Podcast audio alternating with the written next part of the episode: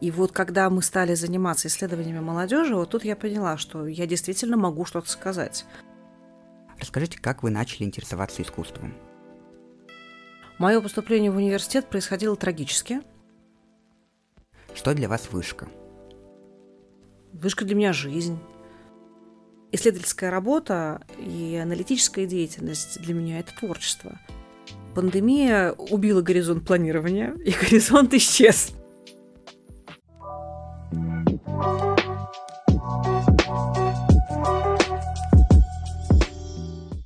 Всем привет, меня зовут Илья Дерезовский, я студент второго курса образовательной программы «Программная инженерия», и это новый выпуск подкаста от Центра академического развития студентов «Научный сеанс». Наш сегодняшний гость Валерия Александровна Косомара, кандидат политических наук, доцент факультета социальных наук, директор Института прикладных политических исследований НИУФШ и руководитель Олимпиады «Я профессионал». Валерия Александровна, добрый день. Добрый день. Расскажите про ваши научные интересы и чем вы интересуетесь вне науки. Ой, мои научные интересы э, последние много лет, они все вертятся вокруг молодежи и молодежных исследований. И это долгий путь, как я пришла к молодежи, потому что э, я не родилась с этим интересом, я не начала заниматься исследованиями молодежи, будучи э, студенткой, а как-то так вот случилось. Это отдельно могу рассказать, но, а, тем не менее, вот э, все мои коллеги, наверное, на меня уже злятся, потому что я им со своей молодежью надоела, а, их интересуют разные другие объекты исследования, а я вот все никак не унимаюсь, и поэтому у меня уже такая за многие годы картинка 3D молодежи образовалась, и тем более, конечно, интересно, что объект моего исследования все время меняется, и поэтому мой интерес не угасает.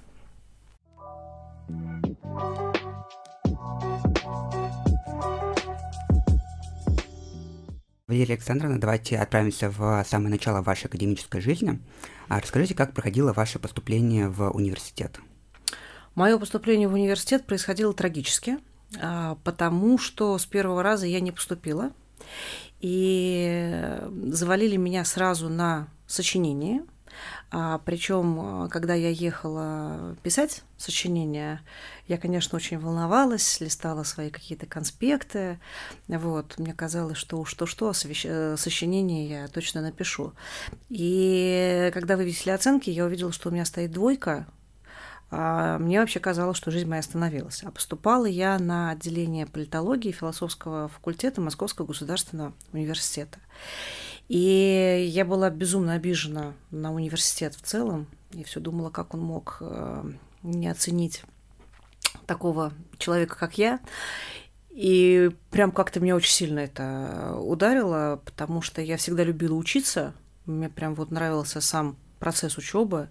И, наверное, самый черный день календаря это было 1 э, сентября, наступившее после окончания школы когда я не пошла ни в школу, ни в университет, и оказалось как бы не удел.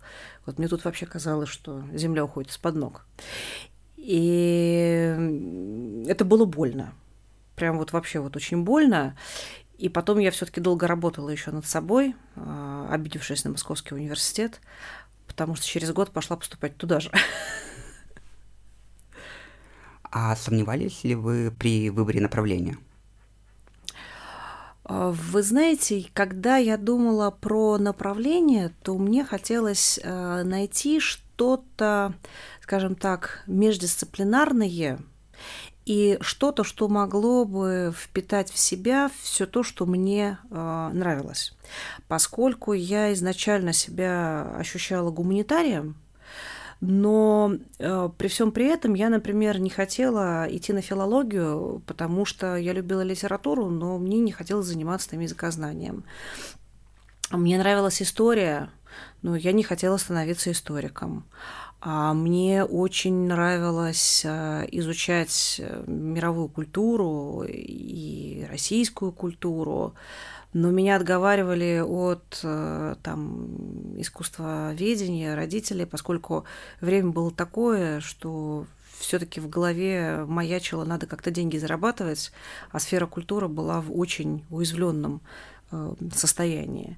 Мне нравилась всегда педагогика, но опять же родители отговаривали от того, чтобы идти в педагогический вуз. И в результате так получилось, что когда я еще училась в лицее, у нас были преподаватели из вузов, и та практика, которая сейчас э, есть у вышки, когда наши университетские преподаватели работают в наших лицеях, вот у меня был такой же лицей, и один из преподавателей, э, он был с кафедры логики Московского государственного университета. И как-то вот э, получилось, что слово за слово я узнала о том, что есть такая политология в МГУ. Тогда это было самое начало молодой России, и отделение политологии, факультет политологии, они вот только-только начинали организовываться. И вдруг я поняла, хотя у нас в лицее уже преподавали политологию, вдруг я поняла, что политология – это такая для меня царица наук, которая объединила все сферы моих интересов, потому что она давала возможность изучать и социологию, и право, и экономику, и историю, и культурологию. Ну, в общем, такой вот интегратор. И поэтому как-то я сразу определилась и вообще в другие стороны не смотрела. А какие были первые впечатления от начала учебы в университете? Вот что было самым интересным или запоминающимся? Вообще, оправдались ли ваши ожидания? Вы знаете, в чем-то да, в чем-то нет. Потому что э, я в университет в результате поступила в 1994 году. 94 год – это такой развал колес, э, слом э, старого и, скажем так, не началось еще новое, не окрепло. То есть это такая турбулентная турбулентность. И поэтому то, о чем я мечтала, будучи школьницей, о такой студенческой жизни, эм, которой рассказывали родители, а, мне сразу представлялось, что это какие-то, не знаю, походы, поездки на картошку, песни у костра, ну то есть что-то такое, что вы сейчас назвали тимбилдингом, веревочным курсом или чем-нибудь еще. У нас ничего этого не было.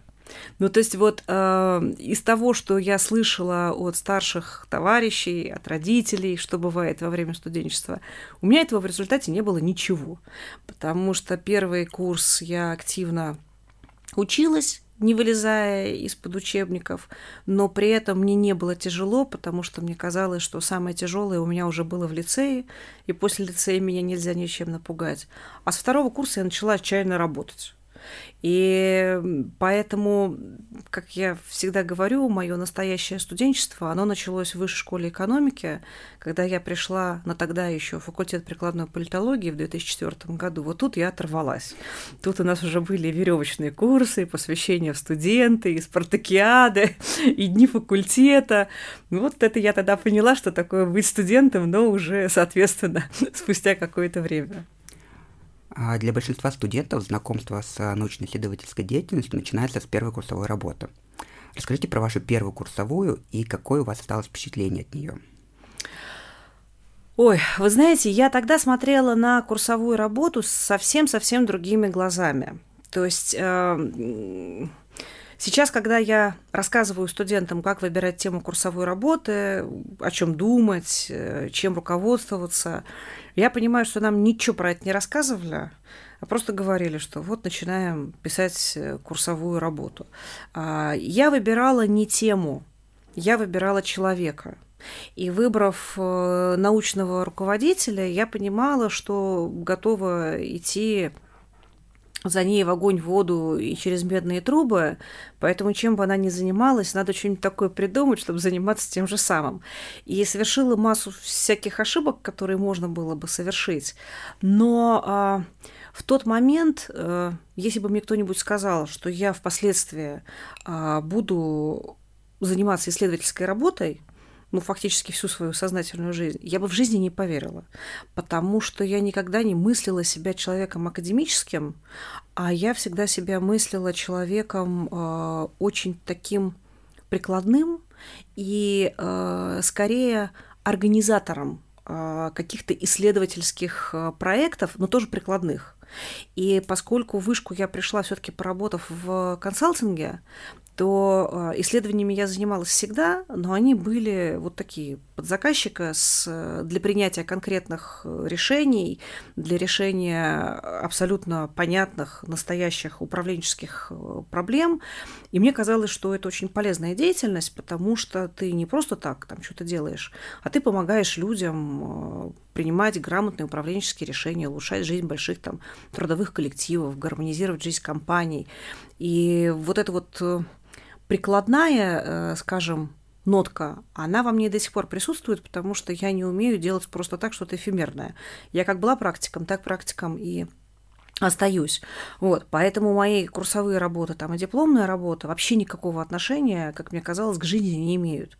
И если бы мне кто-нибудь тогда сказал, что ты попробуй совместить свой а, жизненный интерес с тем, что ты делаешь а, в рамках образовательной программы, то я думаю, мне сильно помогли бы. Вот тогда такого никто не говорил, и поэтому я, глядя на себя и своих одногруппников, понимала, что наши темы настолько оторваны от жизни, от реальной э, политики, что, ну, мам, не горюй. Сейчас это смешно. А вот в какой момент вы поняли, что хотите заниматься наукой и развиваться вот в академической сфере? Вы знаете, это же не происходит вот так вот. Живешь, живешь, живешь, живешь, потом вдруг раз и понял. Это же всегда такой континуум. И вот в этом континууме найти какую-то вот такую точку очень тяжело. И мне кажется, что здесь огромную роль сыграло э, развитие вышки и э, повышение вышкой э, своих академических стандартов, требованиям к членам университетской семьи. Потому что когда я пришла вышку в 2004 году, я понимала, что, оказавшись в академической среде, я должна соответствовать ей. Значит, первое, что необходимо, чтобы соответствовать, ну, как это квалификационно себя подтвердить. Поэтому пришлось написать диссертацию и защитить ее. Значит, э, дальше вышка стала работать над тем, чтобы повышать вообще публикационную активность. Значит, тебе деваться некуда, надо повышать публикационную активность. Хотя мне казалось, что у меня так много административной работы на позиции заместителя декана и вообще такая бурная студенческая жизнь, что совсем не до публикационной активности. И здесь для меня это скорее был внешний э, такой стимул, а не внутренний импульс, потому что внутри мне всегда казалось, что для того, чтобы начать что-то писать, надо э, как бы созреть. И пока ты не созрел, пока тебе нечего сказать этому миру, молчи в тряпочку и читай умных людей. И мне казалось, что вокруг так много умных людей, что я лучше буду читать, чем писать, что я долгое время себя вот этим вот и оправдывала, что что ты можешь сказать. Ну вот, либо все уже сказано, либо, соответственно, то, что ты скажешь, ну, яйца выеденного не стоит. И как-то я себя вот этим все время останавливала. Но а потом в моей жизни случились исследования молодежи. И вот когда мы стали заниматься исследованиями молодежи, вот тут я поняла, что я действительно могу что-то сказать. Из несказанного, из того, что не будет повторять мысли великих, а это будет мое. И вот в этот момент, что называется, все пошло. Поэтому, э, когда меня спрашивают, вот как найти то, про что хочется сказать, написать, у меня один ответ. Э, ищите от противного. Попытайтесь э, во время каникул, во время отпуска начать что-либо листать. Ленту новостей, статьи в журналах, книги. И в тот момент, когда вы поймете, что во время отпуска вам не противно думать о какой-то теме, то вы ее нашли. Потому что если вы погружаетесь в академическую жизнь, то у вас сразу исчезает разделение на работу, отдых. Вот мне кажется, этого вообще уже у тебя нету, потому что у тебя есть тема, про которую ты можешь думать всегда – и иногда мы троллим э, своих там студентов и говорим, вот как найдешь э, тему, про которую тебе захочется на свидании разговаривать, значит, она твоя. Пока такой темы у тебя нету, считай, что ты ее не нашел. А любому человеку, связанному с наукой, очень важно, на мой взгляд, уметь а, рассказывать о своей работе а, и о своих результатах не только таким же специалистам а, на различных научных конференциях, но и широкой публике, не связанной с наукой, но питающей, возможно, интерес к ней. Но такими мероприятиями ученые часто пренебрегают. Как вы считаете, насколько важны такие вот просветительские мероприятия и почему? Но я не пренебрегаю такими мероприятиями. Я, наоборот, очень часто выступаю перед э, различными аудиториями, начиная от школьников, э, заканчивая работающей молодежью, там, не знаю, студенческая молодежь все время оказывается среди моих слушателей. И мне кажется, что здесь есть две точки зрения. А, одна точка зрения, она, на мой взгляд, э, очень снобистская – и она как раз о том, что раз занимаешься наукой, так и занимайся. А, печатайся в высокорейтинговых журналах и держи высокий градус, не понижай планку, потому что все остальное это не про науку. А вот наука, она, соответственно, такая башня из слоновой кости. А, я придерживаюсь другой точки зрения, и я считаю, что прежде всего а, мне кажется, ну не прежде всего, но э, ученому исследователю не менее значимо э, не только поддерживать свой высокий научный статус, но и заниматься просветительством. И вот для меня просветительство – это, наверное, очень важная часть жизни, потому что я действительно хочу, чтобы как можно больше людей узнавали результаты исследований. А поскольку все наши исследования, они, э, опять же, вот про людей, то, мне кажется, вырабатывая рефлексию на происходящее и заставляя людей думать, ты уже выполняешь очень важную э, функцию, потому что очень часто я слышу от своих слушателей, что а мы об этом даже не задумывались, а вы нас натолкнули на эти мысли. И вот мне кажется, что это очень значимый процесс натолкнуть на мысли и вообще подтолкнуть к осмыслению себя, своих проблем, э, сформировать взгляд на мир, потому что людей, людей мыслящих не так много, как хотелось бы. И здесь есть мой абсолютно такой корыстный интерес, потому что, занимаясь э, просветительством, я формирую ту среду, в которой мне хотелось бы жить, и как бы формирую тех людей, с которыми мне хотелось бы общаться. Так что здесь у меня очень корыстный подход. А можете ли вы поделиться советом со студентами, которые только начинают свой путь в науке, как развить в себе вот этот а, навык презентации а, своих работ в таком а, непринужденном научно-популярном стиле? Ой, вы знаете, очень просто. А, я постоянно сталкиваюсь с проблемой, а, когда а, студенты считают, что чем сложнее ты выразишь свою мысль, чем больше там будет научных терминов, тем это будет умнее. И чтобы бороться с такой э, научной интоксикацией, я бы сказала даже псевдонаучной интоксикацией, что чем непонятнее, тем, значит, круче, э, мы все время предлагаем следующее. Значит, если ты действительно разобрался в предмете досконально, то ты сможешь сказать об этом очень просто. А как проверить, сказал ты просто или нет? Значит, найди, пожалуйста, младшего брата или сестру, или отбери у своего однокурсника брата или сестру, лет десяти не старше. А дальше расскажи ему. И если ребенок сможет повторить то, что ты сказал, значит, а, это было понятно, и б, значит, ты сам разобрался в том, что делаешь. А, потому что если ты не можешь рассказать на пальцах самую сложную теорию, значит, ты сам не докопался до ее сути и до глубин. Поэтому Э, здесь для меня, знаете, таким вот учителем простоты э, оказался наш профессор, академик, историк, просветитель Аполлон Борисович Давидсон.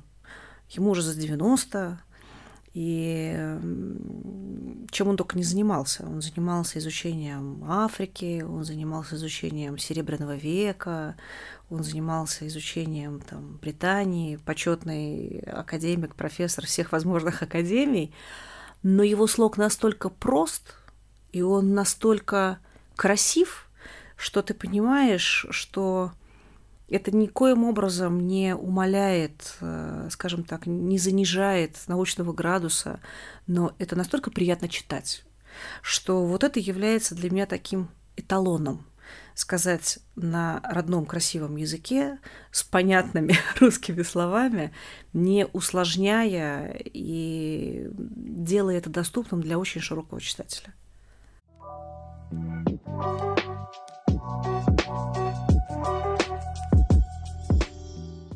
Всероссийская студенческая практикоориентированная Олимпиада «Я профессионал».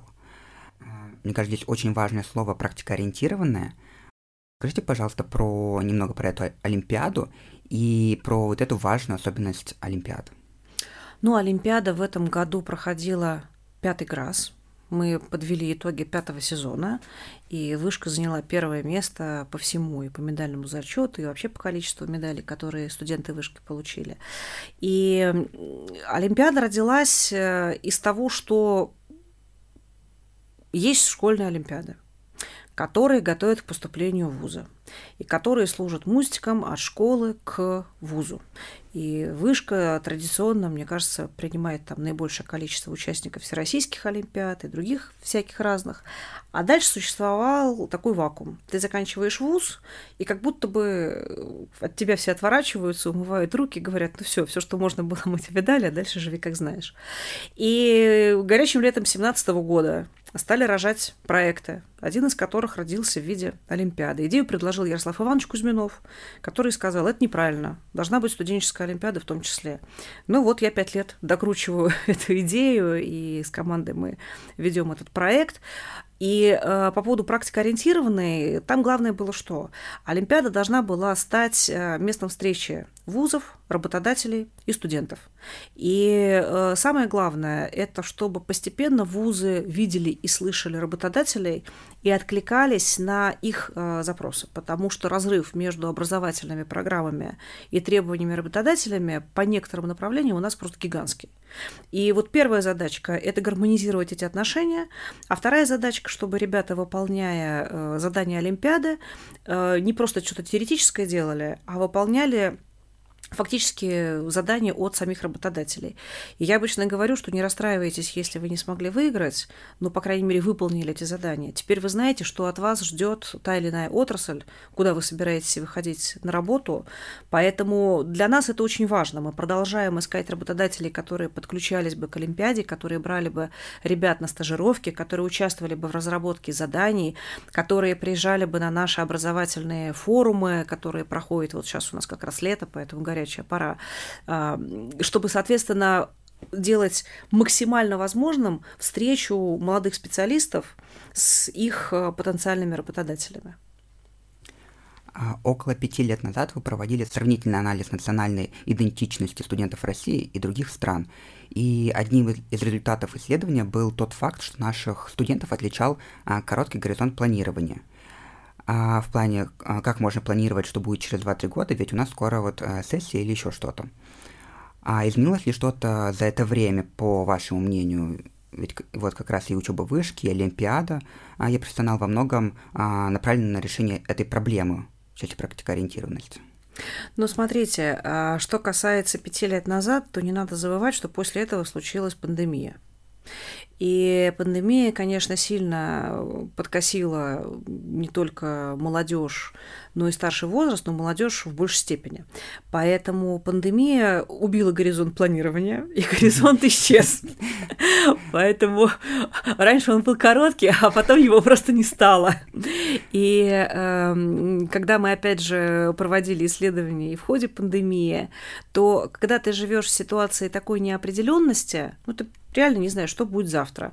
У тебя завтра ведут, например, там очередные ограничения, или тебе скажут, айда на улицу, теперь можно воздухом дышать, то у тебя происходит актуализация настоящего. Поэтому здесь могу сказать, что да, ситуация сильно изменилась, и более того, а, пандемия сильно подкосила планы по продолжению обучения, по трудоустройству и прочему-прочему. Так что горизонт планирования не отодвинулся, а скукожился. Нет его сейчас. А, да, как вы уже отметили, одним из, один из главных э, трендов современного образования, как школьного, так и, в принципе, э, высших учебных заведений, это проектное обучение. А как вы оцениваете важность и пользу такого проектного подхода для школьников и студентов, и вот когда стоит э, начинать? Вы знаете как? Э, мне кажется, что для студентов э, проектное обучение с первого курса самое оно. И здесь я бы совершенно не откладывала и не откладываю, потому что с нашими там политологами мы проектный подход всячески практикуем, начиная с первого курса бакалавриата, и, как мне кажется, он вполне гармонично уживается вместе со всеми теоретическими дисциплинами, и абсолютно не в ущерб чему бы то ни было идет. А для чего это надо? А мне кажется, что в последнее время а, когда все стало очень сильно убыстряться, для многих молодых людей встал вопрос, зачем идти получать высшее образование. Я сейчас не говорю там про студентов вышки, но мне кажется, у многих вышкинцев тоже вопрос возникает, потому что кажется, что 4 года бакалавриата при нынешних темпах это очень много. И э, когда у тебя э, получается такой вот разрыв между тем, как бы тебе хотелось жить, а тебе хотелось бы жить побыстрее настоящей жизнью, а у тебя этой настоящей жизни в твоем учебном процессе нету, то существует такой вот разрыв. Ой, ну неужели мне там еще до третьего или четвертого курса ждать, когда наконец-то начнут про настоящую жизнь рассказывать, когда вот я пойму, для чего все эти теоретические там схемы и подходы мне были нужны, и как я их смогу в реальной жизни применить. Вот мне кажется, что проектно-ориентированный подход, он как раз помогает не э, вгонять человека в такую вот фрустрацию от того, что, что мне делать с этой теорией, а как раз помогает ему понять, что это все две стороны стороны одной медали, и здесь нет никакого разрыва. Вот, и вот мы сейчас с тобой понимаем, как вот мы это применим, к чему это может быть э, отнесено и зачем нам все это надо. Вот, поэтому здесь мне кажется, что проектный подход, он наоборот показывает то, что 4 года это нормально, эти четыре года ты э, въезжаешь в свою профессию, и в моей идеальной картине мира ты э, фактически уже за тобой стоит очередь работодателей, потому что за эти четыре года ты успел принять участие в различных проектах, и на эти различные проекты тебя уже посмотрели твои работодатели и тебя пригласили. Поэтому это, конечно, возможность, во-первых, понять, а, чем ты будешь заниматься или чем ты можешь заниматься, или понять, чем ты точно не хочешь заниматься. Я считаю, что это тоже гигантское достижение, потому что э, если не пробовать э, себя в профессии во время учебы, то потом ты сталкиваешься с тем, что ты начинаешь менять, менять, менять работу в поисках себя, хотя это можно все сделать, э, понюхав разные сферы жизни, пока ты еще студент. Поэтому для меня проектный подход – это прежде всего о том, чтобы найти себя, чтобы понять, что такое цикл, что такое проект, это начало и конец, да, это достижение определенного результата, а понять свою, как бы, скажем так, что у тебя лучше получается – потому что любой проект – это командная работа, и понять свою роль в команде, прочувствовать, а, что тебе гармонично, свойственно, чего у тебя не хватает, какие скиллы тебе надо там еще дорабатывать. Мне кажется, тоже очень такой вот важный момент. Что касается школьников, то э, мне бы не хотелось, чтобы знаете, как бы хорошая идея, она выхолащивалась и доводилась до того, что теперь все родители школьников делают проекты, потому что дети не понимают, что это такое, вообще не понимают, что от них требуется. Зато все родители ждут каникул как никогда, потому что проекты их э, одолели.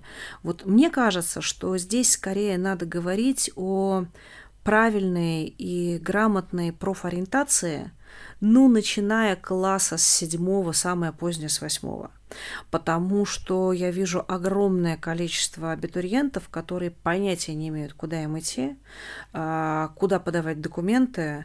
Для семей это всегда очень стрессовая ситуация, и родители страдают не меньше своих детей, а дети страдают не меньше родителей.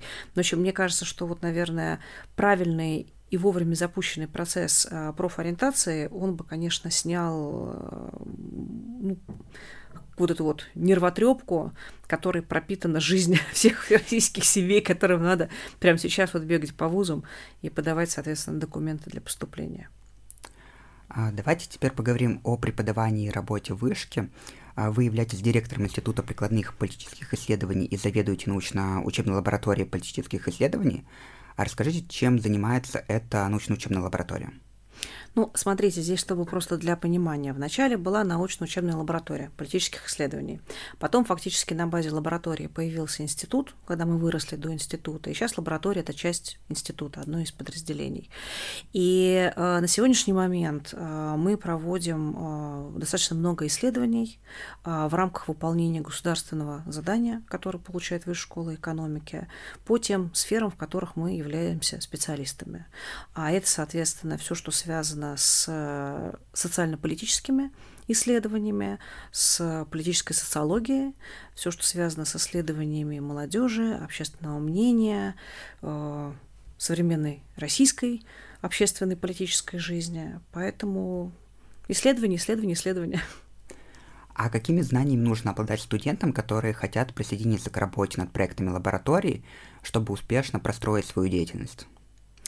Ну, вот смотрите, а, мы каждый год принимаем на работу студентов. У нас а, уже отработан такой вот механизм, как это происходит.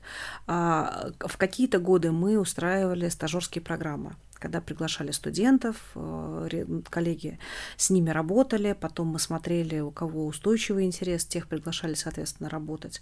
А, значит, как правило, у нас бывает так. А, мы сначала смотрим, а, насколько человек вообще ориентирован на исследовательскую жизнь, потому что как только начинаем преподавать на первом курсе, мы, э, соответственно, приглашаем ребят участвовать в экспедициях, и наш институт регулярно руководит и проводит экспедиции «Открываем Россию заново», соответственно, на которых мы уже видим, кто к чему э, готов. И для кого это просто знакомство с исследовательской работой, а для кого это может стать, ну, таким вот не делом жизни, но, по крайней мере, на какой-то период времени может привлечь э, человека. Поэтому первый год мы принюхиваемся и смотрим, как вообще человек себя ведет насколько он вытягивает, не вытягивает. А дальше, соответственно, лучшие из лучших оказываются у нас уже в числе сотрудников. Да, и вот я как раз хотел попросить вас рассказать про очень интересный проект лаборатории. А, вот эти студенческие экспедиции в разные регионы России «Открываем Россию заново». А, что это за проект, если можно на примере одной экспедиции рассказать, а, каких результатов достигли студенты, применяют свои знания на практике при решении реального кейса, потому что это, правда, очень интересно, очень важно и актуально. Ну, смотрите, во-первых, это проект Высшей школы экономики который в Вышке э, живет с 2017 года, и с 2017 года уже более трех тысяч студентов приняли участие в э, экспедициях. Отличительной чертой э, тех экспедиций, которые проводим мы, является то, что э, для нас экспедиция – это один из этапов большого исследования и один из этапов работы с регионом. Потому что сейчас мы выработали следующий подход. Вот придут у нас первокурсники – у них э, будет э, дисциплина в первом полугодии, во втором модуле а, профориентационный семинар. И вот в рамках профориентационного семинара мы разбиваем а, их на группы. Каждой группе достается какой-то регион. И дальше на примере этого региона мы начинаем рассказывать, как вообще проводятся исследования. То есть мы отрабатываем различные методы исследований, на примере конкретного региона. Он становится нашим тренажером. Поэтому вот, например, в прошлом учебном году, вот который сейчас закончился, у нас э, были разные регионы. Ну, например, э, у нас была э, Псковская область с которой мы сейчас очень плотно работаем. У нас была Челябинская область, в которой прямо сейчас проходит экспедиция. У нас была э, Карачаево-Черкесия, в которую э, ребята поедут вот в ближайшие выходные. А, у нас был Камчатский край, куда мы надеемся тоже состоится экспедиция. Соответственно, у нас а, уже есть регион, с которым мы начинаем работать, сидя в Москве. Значит, что мы делаем? Мы отрабатываем все возможные методы. Проведение интервью, поиск корреспондента, интервью проводится онлайн, а, работа с изучением медиапространства, соответственно, умение пользоваться там медиалогией, а, работа со статистическими данными, умение их найти, проанализировать, умение посмотреть различные рейтинги этого региона, какие он позиции занимает, соответственно, проанализировать профиль э, главы региона, э, работа с социальными сетями, то есть вот все, что можно вообще посмотреть, начиная от экономических, статистических, э, социологических данных, мы все смотрим. И вот после этого мы начинаем уже готовиться с теми ребятами, которых этот процесс заинтересовал, когда уже оценки получены, непосредственно к экспедиции. И вот, например, а, Псковская область, э, которая уже стала нашей команде псковитян абсолютно родной, а, нам поставила задачку, что есть у нас семь сельских территорий, которые мы хотим развивать. Вот, пожалуйста, проведите нам исследование там. И на майские праздники экспедиция отправилась в Псковскую область работать непосредственно в этих семи, шести тогда еще сельских территориях отработали, посмотрели. А, у нас есть свой исследовательский вопрос, с которым мы заходим, и в этом году нас э, интересовала, если так вот крупно посмотреть, такая у нас зонтичная тема, это как э, оставить молодежь в регионе, что необходимо сделать в регионе, чтобы предотвратить массовый отток, а это проблема подавляющего большинства российских регионов. А дальше как бы мы фокусировались на том, э, как региональная идентичность а, может способствовать тому, чтобы молодежь хотя бы возвращалась в регион, потому что одно дело ты уехал где-то поучился, а другое дело обеспечить возвратную миграцию, чтобы тебе интересно было вернуться и применить свои знания в там, родном городе или селе. И вот в результате работы по шести муниципалитетам Псковская область поняла, что мы не просто так, потому что э, это всегда очень интересно, э, и как кто кого воспринимает, и поэтому, когда я договариваюсь с администрацией региона о том, что к вам приедет экспедиция, ну, во-первых, э, первое впечатление, что сейчас приедут московские снобы, которые ничего не понимают э, в нашей жизни, вот, и поэтому тут нянчися с ними еще, а они тут будут нос воротить. Вот, и мне очень радостно, что вот такое первое представление, оно сразу прокидывается на лопатки, и ребята производят, конечно, совершенно ошеломляющее впечатление своей заинтересованностью, своим профессионализмом. А, ну, в общем, в Псковскую землю все влюбились, поэтому не прошло, можно сказать, и трех недель, ребята снова поехали Псковскую область и уже работали с местными командами, потому что э, подготавливали э, материал для работы креатона и хакатона. Это такая новая форма, которая вот завтра будет представлена на Российской креативной неделе, когда уже в область э, выезжают представители креативных индустрий, выезжают дизайнеры, архитекторы и предлагают свои планы, соответственно, по э, реконструкции, по возрождению там каких-то индустрий, да, по реконструкции самих городов, для того, чтобы повысить их туристическую привлекательность, для того, чтобы взбодрить э, местный бизнес, чтобы запустить и, соответственно, как-то вот запустить новые драйверы развития. И вот после этого мы работали достаточно долго уже и с идеями, которые были высказаны на Креатоне, и те, которые были представлены на Хакатоне, а завтра вот у нас уже будет встреча, на которой будут подводиться итоги, встреча с губернатором, с участниками всего этого процесса. Поэтому сейчас у нас есть, э, условно говоря, ответственные за, каждый, э, за каждую сельскую территорию, в которой мы побывали. У ребят есть конкретные идеи, которые они хотят реализовывать с местными сообществами, с администрациями э, районов. Поэтому здесь э, кто-то хочет делать фестиваль, а кто-то хочет предложить концепцию переоборудования э, неработающий ГЭС, чтобы сделать там креативное пространство. А кто-то хочет сделать, я не знаю, там туристический маршрут, потому что нынешние маршруты не нравятся, и разработать путеводитель.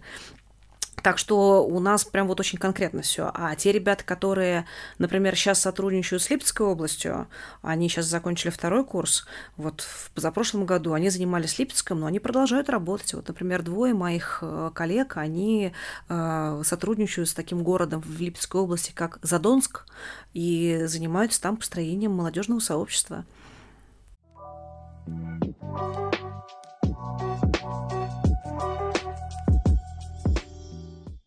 Давайте теперь поговорим про искусство. А у себя в социальных сетях вы часто делитесь своим впечатлением от посещения музеев, различных выставок, а, театральных представлений. Расскажите, как вы начали интересоваться искусством? Ну, это с детства. Это, что называется, я с этим родилась. Ну, сколько я себя помню, столько в моей жизни это было. Поэтому это спасибо большое родителям. И мама всегда интересовалась искусством. У нас в библиотеке всегда было много альбомов по искусству.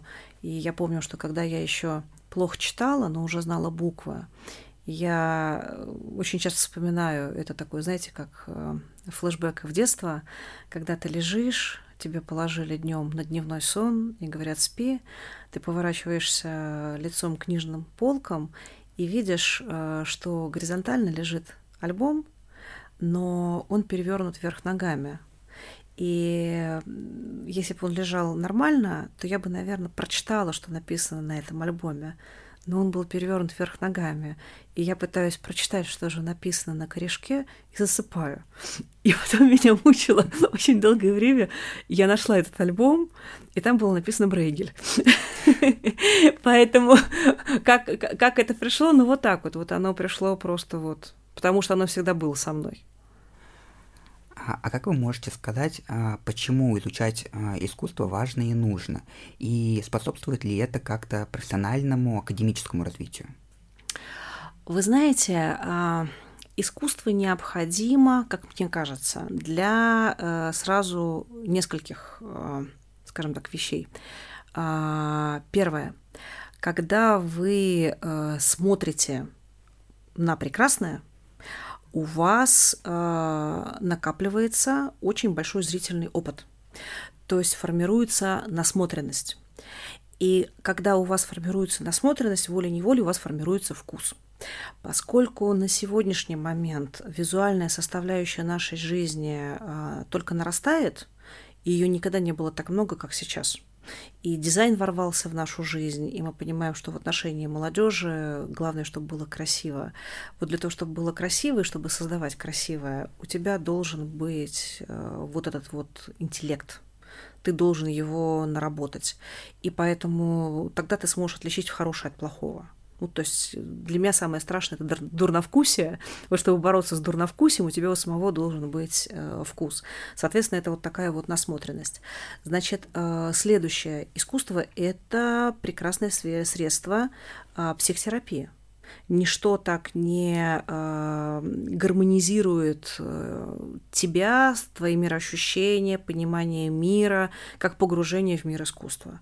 Э, у каждого может быть свое, у кого-то это может быть музыка, у кого-то это могут быть там, не знаю, архитектура, скульптура, живопись, кто-то любит очень балет, неважно. Но любое соприкосновение с, с искусством, по крайней мере для меня, это сеанс психотерапии. Соответственно, как это сказывается на исследовательской деятельности? Деятельности.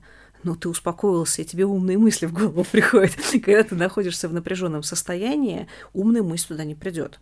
Потому что напряженный мозг, он думает только об одном, как решить какую-то проблему, как избежать какой-то угрозы. Это не про творчество. А исследовательская работа и аналитическая деятельность для меня это творчество. Соответственно, воспарить, посмотреть, проанализировать и поймать какую-то хорошую мысль можно в благостном состоянии. Вот я его достигаю таким образом. Поэтому для меня это как дышать. Если я долго не соприкасаюсь с этой сферой, я чувствую, что я как-то вот на уже последних э, силах дотягиваю, когда у тебя, не знаю, топливо совсем заканчивается, и у тебя там начинает мигать. Да, автозаправки осталось там столько-то километров. Вот ты понимаешь, что все, надо срочно бежать. А какие из музеев Москвы вы можете порекомендовать обязательно посетить тем, кто интересуется искусством? Вот именно ваша личная рекомендация. Вы знаете, а, ну, много могу порекомендовать. И я бы отдельно, конечно, рекомендовала ходить на выставки, потому что в последние годы а, мы очень рванули по качеству кураторской работы и по именно вот э, кураторской работы по составлению выставок. У нас э, в последние годы проходят фантастически хорошие и фантастически интересные выставки. И вы знаете, я замечала следующее. Вот, например, приходишь в Третьяковскую галерею, видишь, висит там какая-то работа. Ну, ты ее знаешь, ну, вот она там висит. Ну, висит и висит. Потом вдруг организовывается выставка – и когда организовывается выставка, то это определенная застройка помещения. То есть это работа архитектора. Это определенный цвет стен. это работа, соответственно, с цветом дизайнера, и это всегда не случайно. Это определенная подсветка. И вот достают эту картину из основной коллекции, размещают ее на выставке. Ты подходишь и думаешь, шедевр. А потом выставка заканчивается, и она возвращается на свое постоянное место жительства. И такое ощущение, что она гаснет. И вот э, я себя уже ловила не первый раз о том, насколько выставка подсвечивает, дает возможность увидеть работу во всей ее красе. И вот за последнее время я считаю, что прям прекрасные выставки проходят в Третьяковской галерее, и я очень люблю музей русского импрессионизма. Поэтому очень рекомендую.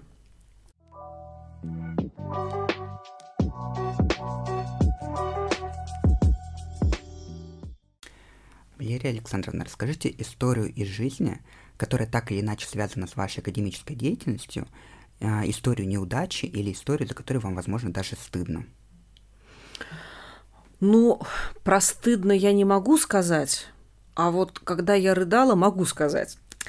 А, значит, в тот самый момент, когда я еще не занималась активным написанием статей, но уже было надо, я вместе со своей э, коллегой и соавтором Анной Андреевной Сорокиной э, размышляла, про что бы нам статейку написать. А до молодежи мы тогда еще не дозрели. Но поскольку, э, когда я только начала преподавать в вышке, у меня был курс введения в политологию, введение в специальность, э, мы с политологами всегда очень много читали – и читали не только профессиональной литературы, но и художественной. А поскольку мне казалось, что для того, чтобы понять те вещи, а, от которых молодой человек естественным образом далек, то проще это сделать через художественный текст.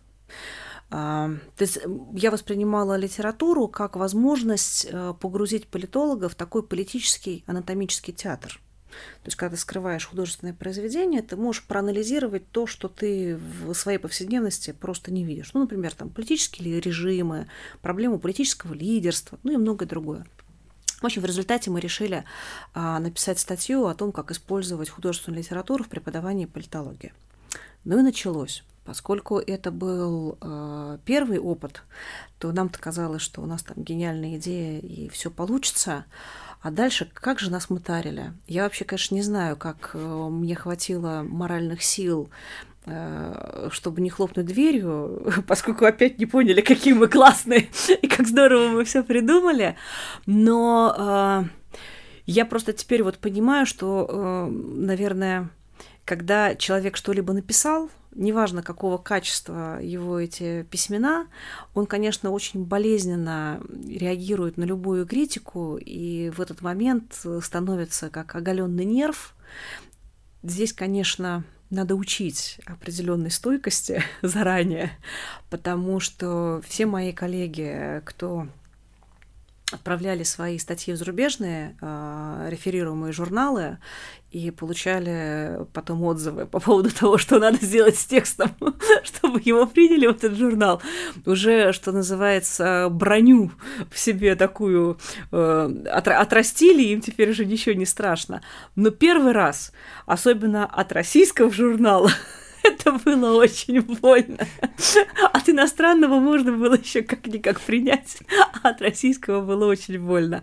Вот, поэтому э, я не знаю, как я не отступила. Здесь, наверное, просто ну, такая природная нацеленность на результат дала себе знать. А, мы, как в том анекдоте, мыши плакали, давились, но продолжали есть кактус. В общем, статью мы эту додавили, вот, но этой темой больше никогда не занимались. Так что вот так.